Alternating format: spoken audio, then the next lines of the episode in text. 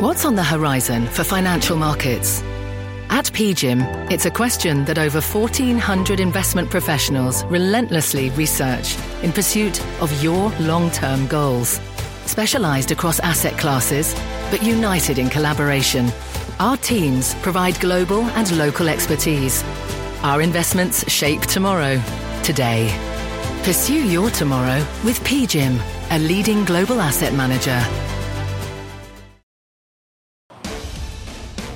Live from the NASDAQ market site overlooking New York City's Times Square, this is Fast Money. I'm Melissa Lee. Tonight's trader lineup Guy Adami, Tim Seymour, Steve Grasso, and Pete Najarian, co founder of MarketRebellion.com. Tonight on Fast, it's an earnings palooza after the bell. We're all over the latest numbers from Peloton, Uber, Pinterest, and more. We'll bring you the latest from the calls and what you need to know about these trades. And speaking of earnings, Expedia shares surging after its report. We've got a first on CNBC interview with CEO Peter Kern, what he sees for the travel industry comeback and the strength of the consumer. Plus, the CME Group scoring a billion dollar investment from Google and inking a deal to move its trading systems to the cloud. CEO Terry Duffy will join us exclusively with the details. But we start off with an earnings alert on Peloton. Shares are plunging 25% after the fitness platform reported its latest quarter. Christina Partsinevelos got all the details. Christina. Yeah, Peloton shares down 25%, and this after quarterly results just failed to impress across the board. Peloton posted a net loss of $1.25 a share on total revenue of 800 point, or 805.2 million, I should say, when the street was expecting 810. Q1 gross profit dropped 20% year over year, although the company did manage to eke out some new connected fitness subscribers, which you're seeing on your graph right now on your screen at almost two and a half uh, million. It's only partially offset the continued impact of tread product recalls. As people head back to work and the gym, the allure of the bikes might be wearing off. The company says that the bikes, which are $400 cheaper than they were just a few months ago, are appealing to younger and less affluent consumers, their fastest growing customer segment. In other words, they're sacrificing margins to increase market share. Quote, this informs our decision to prioritize accessibility and household acquisition over near term profitability. Much like last quarter, Peloton points out the environment is challenging challenging with supply chain constraints, commodity cost pressures. That's why guidance came in light. The company expects sales of 4.4 billion to 4.8 billion for fiscal 2020, and when only three months ago they were predicting revenue well over 5 billion. So I guess we can expect some convincing on the earnings conference call that has literally just begun right now. Shares down 25%. Melissa? Christina, thank you. Christina Partsinevelos. Guy, is this fair? Down 25%? I mean, it makes sense to try and go for more customers by cutting prices, or is this, uh, I mean, razors and razor blades, they've done this for a long time. Yeah, actually, it should be worse. But before we get into it, I mean, how can we even start this show without doing the obvious? What is today? What's today's date, Melissa Lee? November 4th. What does that mean to you? What does that mean to you? It's Thursday. It's your birthday, anyway. and on behalf of the entire Fast Money team, happiest of birthdays. Anyway, look, you know, it's interesting. Back in May, Pete was on the show that night, and we talked about Peloton, and they got whacked on the back of the treadmills. Dan was on that night as well. And we talked about all the volume the stock traded. It held 80 bucks. It looked like it was a good entry point. It turned out to be correct. But, you know, you go the second time down, it typically never holds, and here we are. That guide was awful in a word. And it should have been, the bells should have been going off for me a week or so ago when I was watching the Ranger game and a Peloton came, ad came out and they said Heather was slashing prices by about $400. So none of this is good. And there probably is further room on the downside. I'll say this typically you trade 7 million shares a day. You're looking for a 70 million share day for capitulation. Maybe you get that tomorrow, but I don't think so. What would you need to hear, Tim Seymour, on that conference call to think that maybe this big dip could be a buy?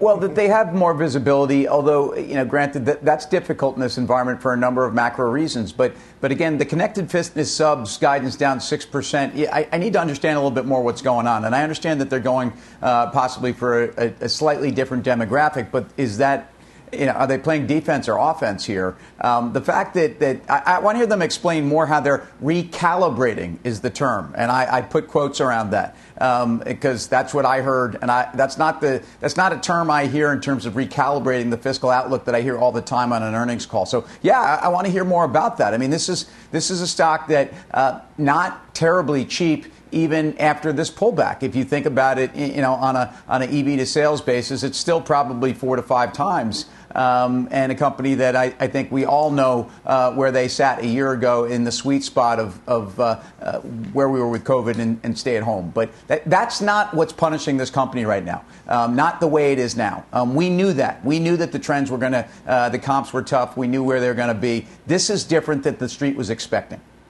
less affluent, lower income customers. That's why they're slashing prices, Pete.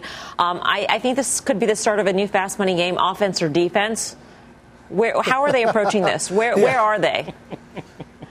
This is 100% defense, defense. No- and I was going to say that, Tim. I mean, this is this is absolutely defense, and and it's it's incredible because this is a company that's absolutely struggling right now, right, Mel? I mean, when we look at what they gave us in terms of the guidance, that was terrible. When they looked at the full year guidance, it's nearly a billion dollars light. So I think that the fact that, you know, a lot of people didn't understand this company very well, and we've all seen it in the past. Any of us who are over the age of 50 know when you see these kind of items, eventually they become very expensive hangers that hold on to your clothes as you're trying to dry them. I mean, this is the real problem. These guys now had to cut it by $400. They still don't have the kind of sales that they were looking for. The subscription model is what they're aiming for because that's where all the margin is. But if you're not selling bikes, you're losing on the subscription model as well. So I view this as something that was bound to happen. People like to be social, people want to go into the clubs. And when I look at some of these numbers, it's pretty extraordinary some of the slashing that they're doing. They are bleeding money. Last quarter, about $400 million.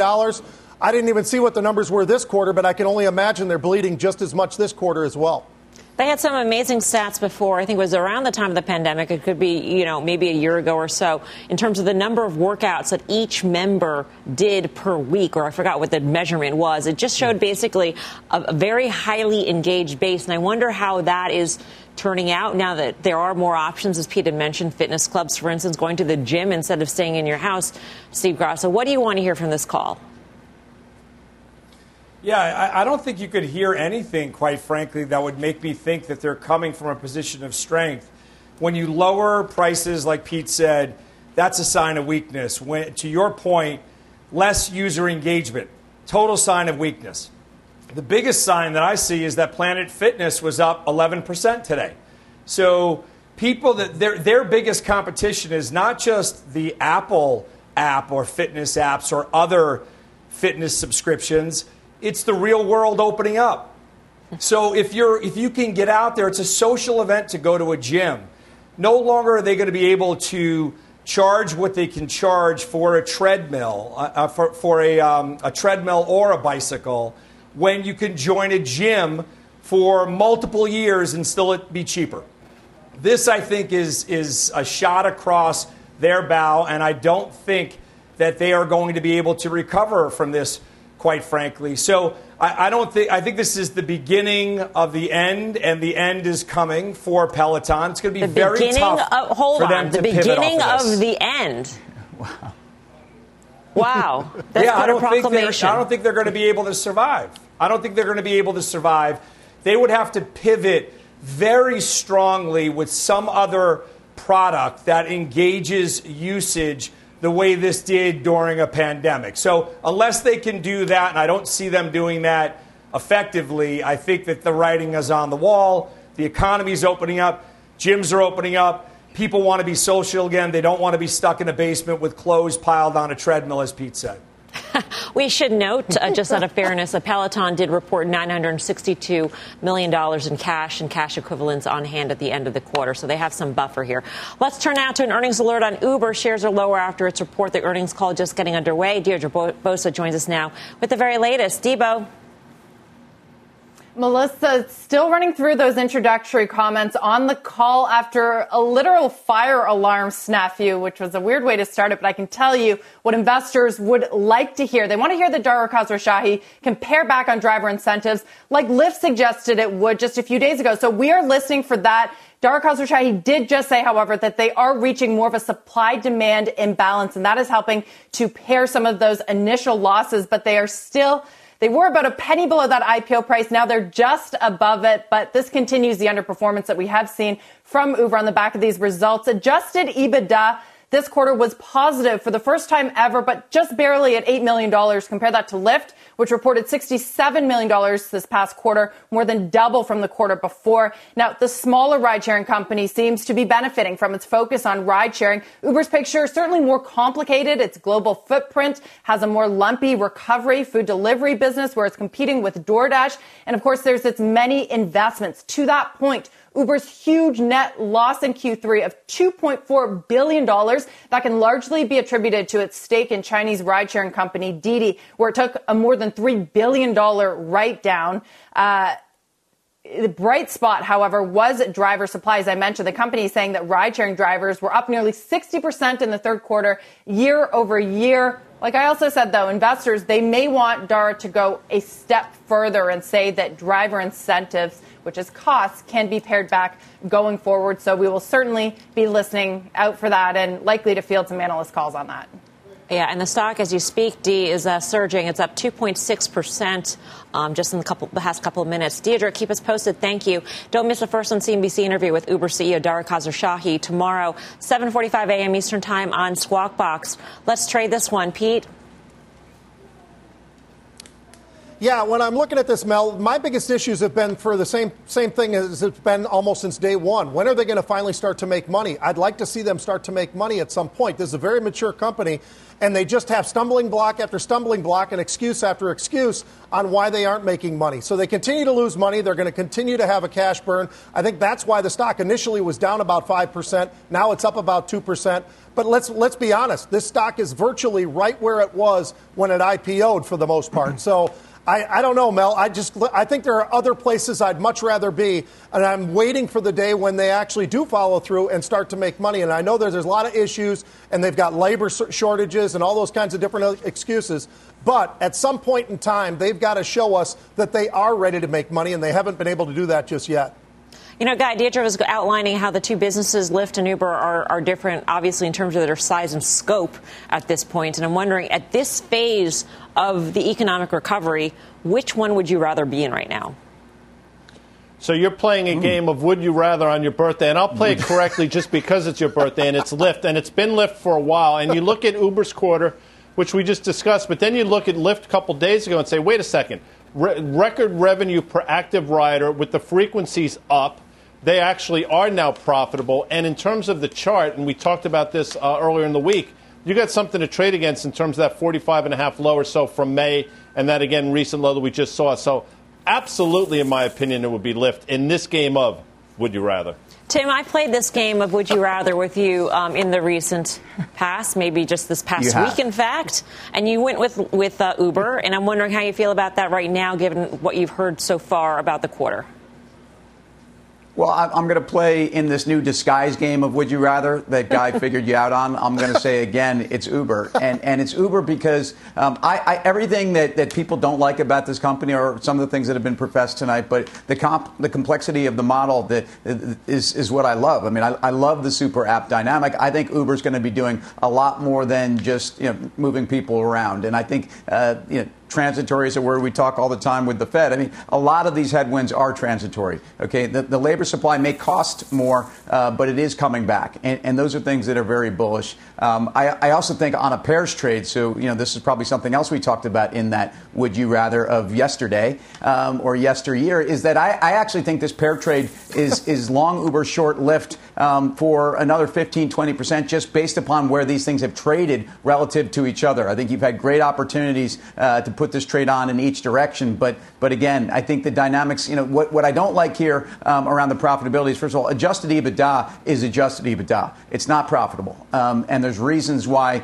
um, they can make claims and there are write downs and whatnot. But but remember, you know, a lot of different people report adjusted EBITDA, and that to me is not something I'm all that fired up about. I, I do think that this is a company that has a lot more operational leverage inside of it, and, and I think all of the things that are um, negative for Peloton are very positive for Uber uh, in terms of where the world is right now. All right, coming up, we've got more earnings coming your way. Shares of Pinterest and Square both on the move after reporting. We'll bring you all the details next. Plus, CME Group is heading to the cloud. CEO Terry Duffy will join us in just a few to break down its billion dollar deal with Google. Do not go anywhere. Fast Money's back right after this. Wouldn't it be great to have all your investment and retirement accounts in one place? Yahoo Finance, our sponsor today, makes it easy. I use it to put my investment account and 401k accounts into one hub and get expert tips that help me confidently manage my money. For more than 25 years, Yahoo Finance has been the brand behind every great investor. Whether you're a seasoned investor or are looking for that extra guidance, Yahoo Finance gives you all the tools and data you need in one place. They're the number one finance destination, producing a holistic look at the financial news cycle, including breaking news, original editorial perspectives, analyst ratings, independent research, customizable charts, and so much more. Securely link your brokerage accounts for a unified view of your wealth including 401k and other investments. A comprehensive perspective is what sets apart great investors, and it's how Yahoo Finance ensures you have the insight to look at your wealth in its entirety. For comprehensive financial news and analysis, visit the brand behind every great investor, yahoofinance.com, the number one financial destination, yahoofinance.com. That's yahoofinance.com. Welcome back to Fast Money. We've got another earnings alert on Pinterest. Shares are jumping after its report. Julia Boorstin has the latest read. Julia. Well, Melissa, Pinterest bouncing off a 52 week low that had hit today before the market closed. Now it's up about 6% after hours on earnings and revenue that both beat expectations. The company's weak point, though, was its monthly active user numbers. Instead of gaining the 6 million that analysts expected, it actually lost 10 million monthly active users over the course of the quarter to end with 444 million. Now, the company did reassure that things are starting to turn around, saying that as of November, November 2nd, global monthly active users had gained 3 million from the end of the quarter. Also saying the current expectation is that fourth quarter revenue will grow in the high teens percentage range year over year and that non-GAAP operating expenses will grow in the low teens quarter over quarter. Now, CEO Ben Silbermann saying, quote, our key strategic priorities for 2021 remain anchored in content, pinner experience, advertiser success, and shopping. We plan to continue investing in these this year. Now, the company did say they intend to provide more detail in terms of their outlook on the earnings call. That starts in about 45 minutes. We are also, of course, listening for any mention of their failed deal talks with PayPal, or if they're exploring other deals, or even ways to grow shopping on the platform. That is, of course, something that PayPal would have enabled. Melissa? Julia, thanks. Julia Boorstin on Pinterest. And the, and the setup was spot on, of course, from Julia, and that is 52 week low heading into this release in today's session. So, Grasso, um, what do you make of the stock here? Yeah, so I think it had more to do with the 52 week low, technical bounce. The market, market uh, participants paid more attention to the revenues being up and average revenue per user being up. They should have paid more attention to monthly active users falling, even though there's a spin positive spin that the company can put on that. But I still wouldn't be a buyer of this. But you're going to have to give it a couple of days because it upset and took the street by surprise. So you could see a rally in this for a number of days before it starts to get back to that declining trend that we've seen. All right, as the uh, sole member on the panel who actually has a Pinterest page, guy, obviously that's you. Um, what did you make of this quarter? And should, should investors hold out hope that it's going to be a takeout target? Yeah, it's interesting. I think the monthly average average users is a bit of a distraction. I think it's easy to look at that, but I think you're taking the eye off the ball. I mean, earnings growth is there. I get the valuation is rich, but Dan Nathan says this all the time, and I happen to agree with him. I think Pinterest would be a great tuck-in play for somebody. You saw what happened on the back of the PayPal news, obviously. Then subsequently, sort of uh, some cold water thrown on it. But where there's smoke, there's fire. And if it's not PayPal, it's somebody else. So I think Steve is right in that this stock could probably rally more than people think. It's had a series of lower highs and lower lows since that all-time high, I think, in May. But you get, you know, you start getting north of 55 or so, which is not unreasonable given what we've seen, and maybe the stock can break out to the upside. Just curious before we move on to Square Guy, who? Tucking for who? I mean, what would look who, Oh, Google. I think I thought you were saying oh, okay. who has a Pinterest page. I no, think Google would be we pretty interesting. That. Look, I mean, yeah. I think Apple would be pretty interesting. I think there are a number of sites that could use Pinterest. Um, Walmart, just in terms of what they can do with their mm. with their user. But Walmart, I think I heard somebody say that they all make sense. Yes, I um, did. It's just a question of who's going to pull the trigger.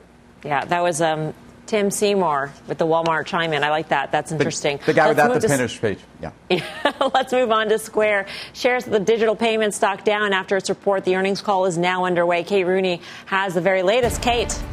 Hey, Melissa. Square dipping here. Shares dipping after a miss on revenue for the third quarter and a slowdown in gross profit from the prior quarter. Analysts were closely watching the Cash App. That's been a big driver of growth for the payments company. Gross profit for the Cash App fell from the previous quarter, coming in at 512 million dollars. It did grow 33% year over year, but that was still only about a third of the growth rate it had seen in the prior quarter. They didn't publish revenue per user or monthly active users this quarter either. I did catch up with CFO Amrita Ahuja after the numbers crossed. She pointed to some normalization of consumer spending power as those government stimulus checks ended. That had been a big driver for the uh, Cash App as well. Gross profit, meanwhile, in the seller business, that picked up from the prior quarter, and the segment saw roughly 48% growth year over year, but still not growing as fast as the prior quarter. Ahuja also talked about a recovery in card present or that in person spending volume as the U.S. economy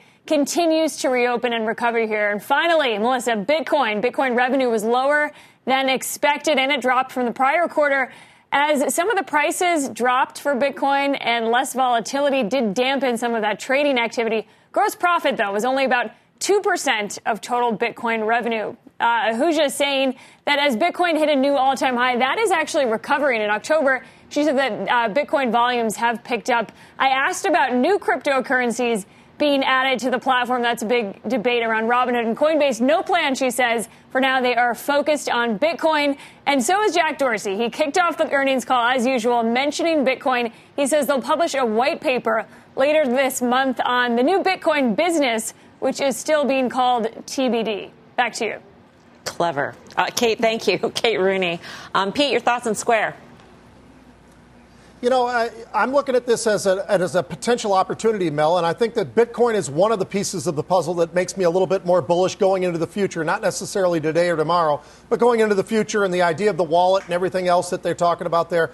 But I look at this as a possibility of, a, of, you know, it's already pulled back, back substantially from the highs, and it continues this pullback. And when you look at the company itself, there are a lot of different growth areas. And the growth areas, some of these profit numbers, year over year, some of the percentage growth that we're seeing is absolutely extraordinary. But I know a lot of the time that we're looking at what were they supposed to get and the discipline of looking at that. But I'm just looking at year over year. I like some of those numbers, some of those profit numbers across the board. Those are very strong. So I'd actually be looking at Square right now and Jack Dorsey as the potential of maybe starting to buy and start to nibble as this stock if it continues to sell off into tomorrow. More than 50 bucks off its high, Tim. Yeah. Yeah, but uh, you know, again, this stock's had a big comeback. I, I, do think that some of the sexiness around its exposure to crypto, Jack Dorsey will be on the leading edge. I do think this is a driver, um, even though, again, if you they, they reported their, their numbers and they said, you know, X X Bitcoin, you're still up 45 percent on on the revenue side. The Cash App is uh, that sticky, all you know, kind of all-purpose uh, place to draw in the the consumers, and I think they continue to do that. So uh, the stocks, to me, not cheap, and and I, I do think it's it's a function of the market that we're in that this stock will continue to levitate higher. The minute we have a problem with higher multiple stocks, obviously this is a stock that's going to suffer. But uh, where we are going and the multiples and the strategic importance of fintech players and folks that are part of the digital economy, um, I think positions this company very much near the front of the line. All right, we are just getting started here on Fast Money. Here's what's coming up next. CME Group is sending its trading systems to the cloud. The company teaming up with Google to move trading sky high. CEO Terry Duffy joins us with the details. Plus, we're chowing down on earnings from Shake Shack. Is this a trade you should be biting into? You're watching Fast Money, live from the NASDAQ market site in Times Square. We're back right after this. Welcome to the Canva guided meditation for stress at work. Impending deadline? Generate Canva presentations in seconds. So fast. Brainstorm got too big? Ooh. Summarize with AI in a click. click, click. Writer's block? Release with Canva Magic Write. Stress less and save time at canva.com. Designed for work.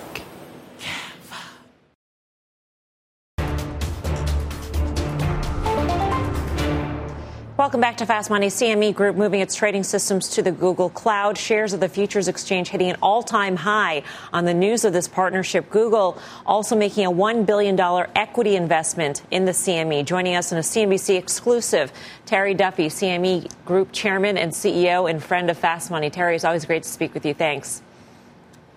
Well, first of all, I, I want to make sure I wish you a very happy birthday. I would sing to you, but my throat's a little sore after uh, talking with my board over the last several days about this deal. Well, I appreciate the thoughts, though, Terry, and I'll cash in the rain check for the singing another birthday. That's for sure. Well, um, so you, when I read, do that, when I read through all the things that this partnership brings to CME, I, I think of cost savings. What is the primary yeah. benefit, in your view, of this long-term partnership? Well, I mean, cost savings is something you can easily point to, Melissa, because that's kind of a bright, shiny object. But really, it's the expansion and growth of the business. When you look at the way the world is going today, from my standpoint, you know, revenue streams come and they go. And every revenue stream is associated with technology. And when you have a new idea about an application or a, uh, a new procedure that you want to bring into your organization, you have to have the technology associated with it. Sometimes those technology inputs could take years to implement, and the revenue streams might be on a different place, and if you're second, you're last. So this is another way for us to capture revenues on a real-time basis, getting under the Google umbrella, which is so large and so vast, putting CME's infrastructure in here and allowing us to grow our business exponentially. So I am really excited about the growth perspectives of this. Yes, there are cost savings to CME, but the real story here is about the growth. Terry, as you know, I'm a big fan of Pink, and one of her songs was Raise Your Glass, and I'm raising it to you because since you took over CME, I mean, just look at what the stock has done in those six years, I think six or seven years. It's been pretty remarkable. But to the extent that you can share this, how does something like this, um, how does it take place? Do you reach out to them? They reach out to you? It's a fascinating deal that's unprecedented, I think, for exchanges. Yeah, and, and without getting into too much of the proprietary details, Guy, I, I actually reached out to them. You know, during the pandemic, I was uh, sitting there thinking, what's the world going to look like in the next five years? Um, you know, you have a lot of opportunities to reflect. Once you know that your family is safe and protected when we were first going through the pandemic, reached out to a few participants and uh, had the, the pleasure to getting uh, very close to some of the folks at Google, giving them my thoughts about how we could transform the financial services industry with technology and how a strategic partner could um, make this happen. Google understood that concept of a strategic partner. They, they understood that this was not just a cloud services agreement, this was a partnership. And they had that, they shared my vision on that guy, and uh, so did my board, and so did their board. So that's really how it happened, and it's been about a year process in the making. And I am extremely excited to bring this uh, to my company, my shareholders, and most importantly, my clients. Hey, Terry, it's Tim. Yes, uh, congrats on the deal. So, the billion dollar preferred investment that they're taking in CME Group, can, can you talk about at least again, you know, that, that commitment? Uh, that they're making to capital markets. This is their first real foray there. But again, what, what the technology element of this could mean. When I, when I saw that headline, it said essentially uh, transforming global derivatives markets via technology. And, and, I, as you said, this is a partnership. Um, is part of that investment in something of specifics you could talk about? You know, not really. Uh, the, the, the, billion dollar investment is really Google's commitment to a strategic partnership to show that this is not just a cloud services agreement. They share the vision. So they wanted they needed skin in the game to, to have that vision. So the, the money, you know, we'll, we'll use the money in certain different ways, but it wasn't about the dollars, you know, from CME Group. We're a, a double A plus rated company, so it wasn't about getting capital. We didn't need the capital. Sure. It was about the investment, and it was about an investment in the idea about how we could distribute these markets, how we could potentially democratize trading of these markets going forward by eliminating the latency issues associated for every single individual about creating efficiencies for the 103 million open positions worth trillions of dollars of risk transfer for clients from everything from mortgages to corn to every other product that we have sitting on our clearinghouse today. How do we make that business more cost effective for those participants? And then allow me to go ahead and run the business and not have to worry about so much about running the technology associated with it. So I can bring in new ideas, as I said earlier, and not have to worry about can my tech department deliver this or not. They've done an amazing job. Guy said it a moment ago. We've grown so much, it's hard to keep up with it. And when you grow like that, you just need to get under a bigger umbrella in technology, or these ideas will come and go and they'll go to somebody else. We can't afford to let that happen. I won't let it happen. So I think that's a big part of it. Terry, you mentioned um, latency issues and settlement, and I'm wondering if you see under this you know, partnership um, settlement go way down, maybe to immediate or T plus one? I mean, what, what do we, what are you foreseeing? Well, we're, we're, we're already, yeah, unless, as you know, in our world, we're already real time settlement. So we, we don't have T1. You know, in the derivatives world, it's real time settlement. We're mark to market every single day. So we don't, we don't have those issues. I think when you look at the, the artificial intelligence and, and the other uh, machine learning that Google has today, you know, with our infrastructure going into that and how we expand that into other businesses, that's really where the excitement comes from. Also on the cyber issues, Google cyber security is something that is a superior cybersecurity offering. That's another benefit to myself and my clients here at CME Group. So there's there's just so many benefits, but it really has nothing to do with settlements as far as uh, time of settlement, because today we're already at real time settlements. Right. Terry, great to speak with you. Thanks as always. Thank you, Melissa. Appreciate it. Thank you. Terry Duffy of the CME. Um, the CME is the most valuable market uh, exchange in the world right now at $79 billion in market cap. Um, Steve Grasso, what do you think? Yeah, the exchanges have, have been doing well. CME has been doing well. Terry's been doing a great job, as Guy had said there. I was interested in, in what he said as far as cybersecurity because there's risks, and I wonder if there's – more outsized risks. That's why financial services companies don't go to the cloud, uh, and they, they haven't readily used this alternative. So I, I, would have liked to have seen how he gets over that hump mentally and why he's so uh, secure about going with Google.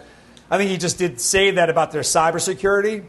I would say that if, uh, if this is going to be the trend for financial services going forward, then the financial services community could become a huge tailwind to AWS, which is Amazon, to Microsoft, and to Google, as Terry had mentioned. So, this is another way to build out their cloud businesses if now all of a sudden all of the financial community is going to go full in. And they have been jockeying into the financial services industry. It's a little bit difficult because of the regulatory landscape. But, Guy, I'm just wondering what you think of CME Group in, in general. In addition to partnerships like this, Terry has been moving aggressively into new products like mini contracts to cater to retail investors and sort of the new, um, you know, the growth area here in terms of the, the new people in the markets.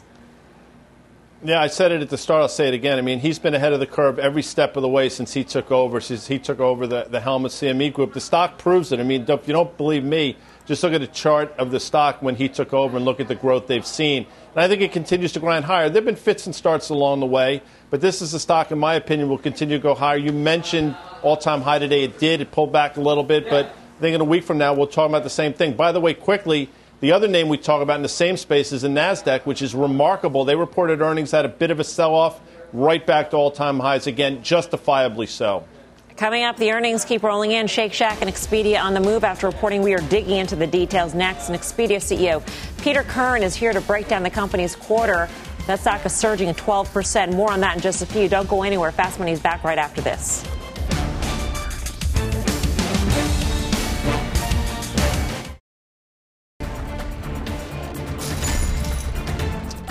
Welcome back to Fast Money. We've got an earnings alert on shares of Shake Shack, the stock popping higher after results. Let's get to Kate Rogers for the details. Kate.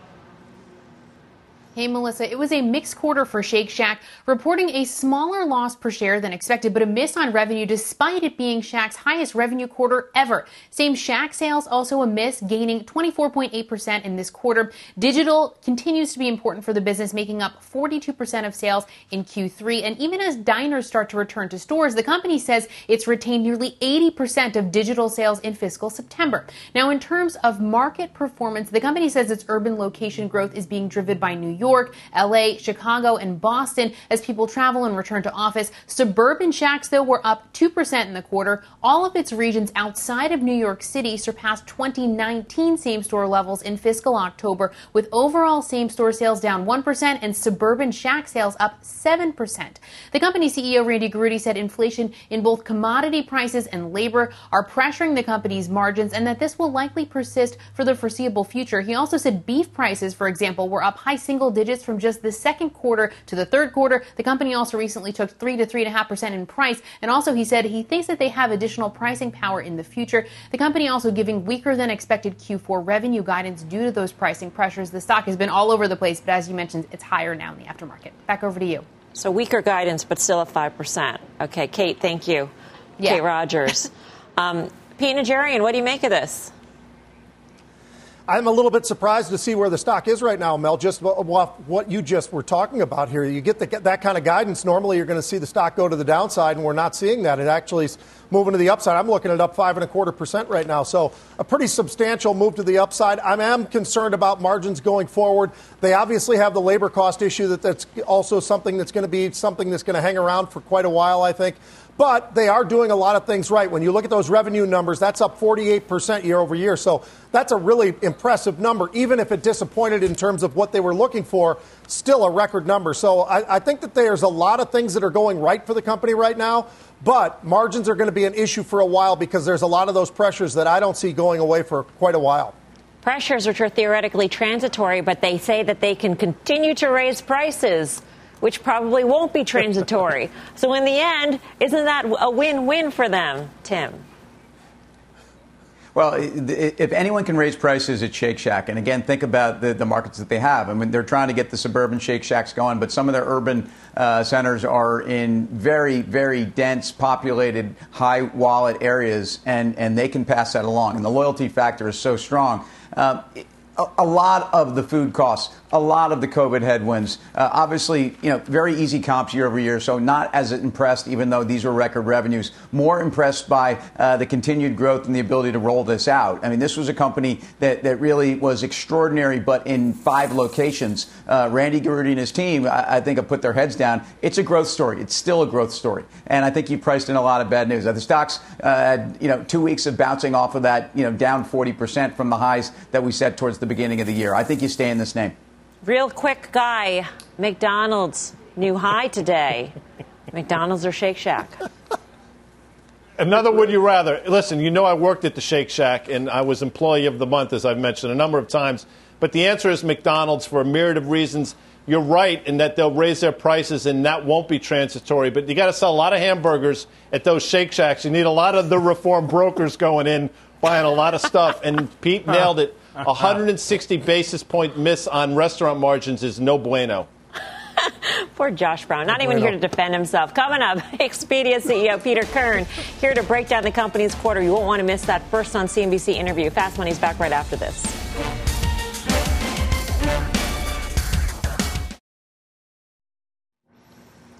Welcome back to Fast Money. Shares of Expedia jumping after its latest earnings report. The company posting a beat at the top and the bottom lines. Seema Modi's got the details. Seema.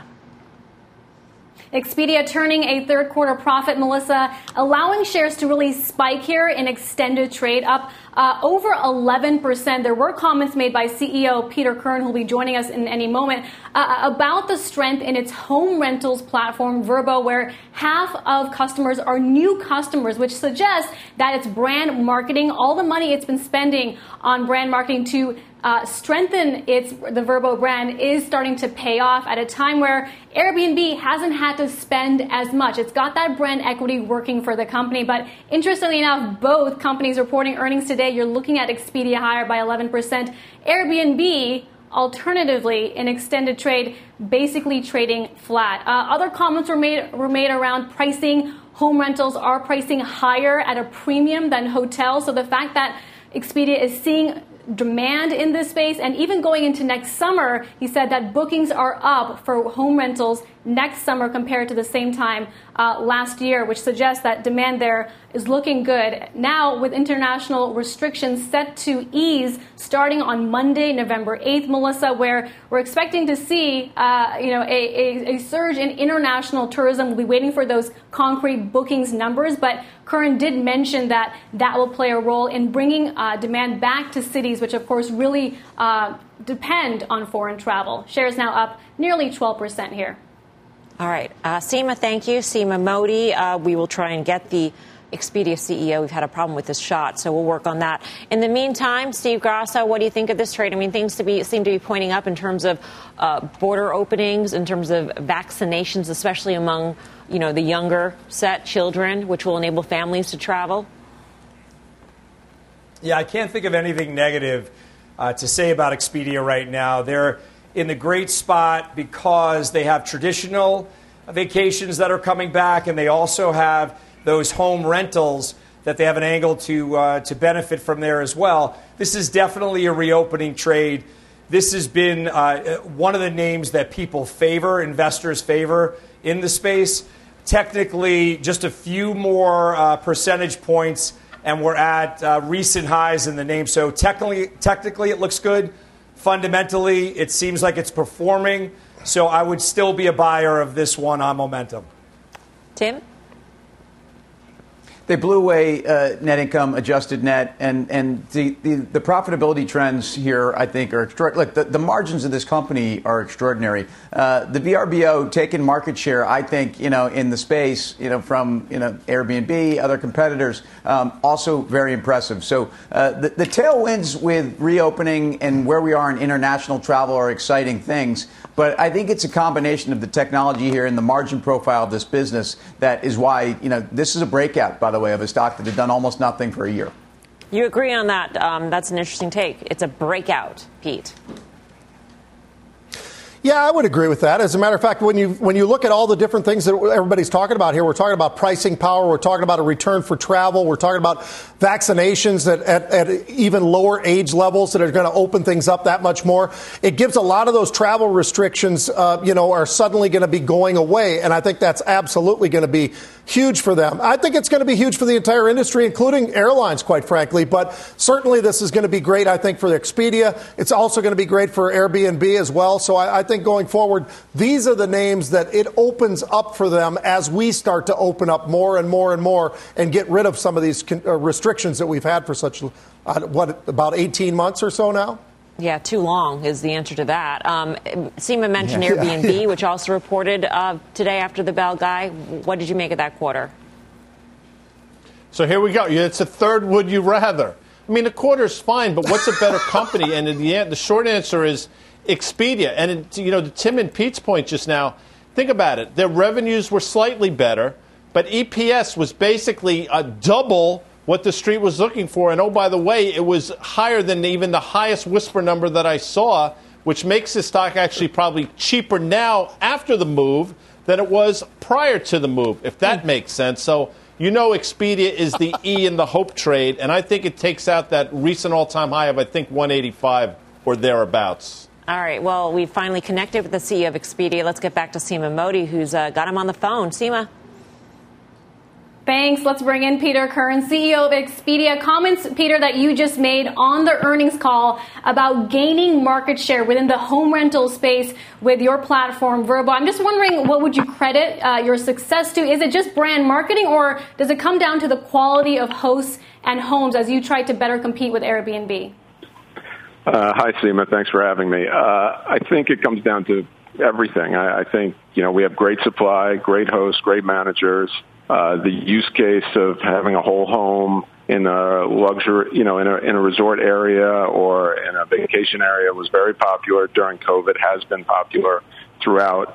And we've done a great job of making sure everybody knows about it and everybody knows what the great experience is like. And, uh, as I mentioned on earnings, uh, more than half our customers this year are new customers to the platform.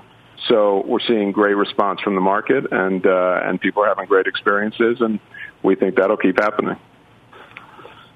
With Airbnb at $112 billion in market cap, you're at a quarter of that. Is that how you view the, the opportunity, how you want to grow Vrbo going forward? Well, we don't spend a lot of time worrying about what Airbnb is worth. I think we, we worry about the business, about taking care of customers and, and building on what we have. I think Vrbo is a great business. It's not exactly the same as Airbnb. Uh, we focus on a, a slightly different kind of product. We focus on whole home rather than some of the other areas they focus. But, you know, we focus on the whole business, which is we also offer great hotel rooms and great airplane rides and great activities. And so, um, you know, we are a more complete company, we think. We offer everything to everybody, and that's why we're bringing our loyalty programs together. That's why we're, uh, you know, going to make it easier for customers to benefit from all the products we have, and we think that's a really great proposition, and I'd be happy when our value is the same as theirs. Okay, there you go. Uh, but the strength in vacation rentals, is that, Peter, raising some concerns about demand for hotels at a time where, let's face it, there is a labor shortage uh, that is currently taking place in the hospitality sector. So many hotel owners tell me they just don't have the staff uh, they need to, to allow for 100% occupancy. Yeah, I think uh, first of all, I, I think we have to commend our hotel partners, our air partners. They are they are doing amazing work in a really difficult time uh, for labor and and with other issues, health and other things. So uh, I think they're up against a tough battle, but they have been able to open. We have seen demand come back, as I mentioned on the call. You know, we're seeing city demand come back as we open up international travel, particularly Europe to the U.S uh, and more U.S. to Europe, and Singapore's opening, we will see more demand in big cities. Uh, and those are where hotels are a great solution and the preferred solution. So I think um, you're really seeing the mix effects of where people have been wanting to travel or able to travel, and when they can, they will travel to hotels. We've seen it time and time again. You cannot get a hotel room in Hawaii this Christmas, just like you can't get a Vrbo in Hawaii this Christmas. So where there is demand, there is plenty of demand to fill up hotels and to fill up, you know, vacation rentals. I guess you're sort of painting this picture that the appetite is really large for travel this holiday season, uh, with your stock now up over 12% in extended trade. Peter, thanks for joining us. Peter Kern, thanks for CEO having of Expedia. Mel. Seema, thank you, and th- our thanks to the CEO Peter Kern. In the meantime, we do want to check out shares of Merck hitting a new all-time high today after its COVID-19 antiviral pill gained approval in the United Kingdom. That news sparking a blizzard of activity in the options market, and one trader took advantage of today's move to collect some big profits. Mike Khouw has the action. Mike. Yeah, so Merck, we saw nearly five times as many calls trading as puts on above average call volume. Not surprising given the big move that we've seen. The most active options were the December 90 calls, and a lot of those obviously were being bought. But we saw some taking advantage of the fact that the stock was higher and the options premiums also elevated. We saw an institutional seller of 3,000 of those DC90 calls, probably against a long stock position. That will give them a standstill yield of about 3.8% between now and December expiration when they are going to expire. That would give them probably a 20% gain year to date if they've owned the shares since the beginning of the year. This on the same day, Guy, uh, that we saw see Moderna cut its vaccine guidance for 2021, and after Pfizer raised its own vaccine guidance for the year. Not coincidental. Obviously, big cap pharma finally catching a bid. We're seeing it in Eli Lilly as well. You need Bristol Myers to sort of get off the mat, and I think Pete would agree with me on this one. Amgen, for whatever reason, can't get out of its own way, but I think that stock is just too cheap at these levels. All right. Uh, Mike Khouw, thank you. For more options action, be sure to tune into the full show. That is tomorrow, 5.30 p.m. Eastern Time. Up next, final trades.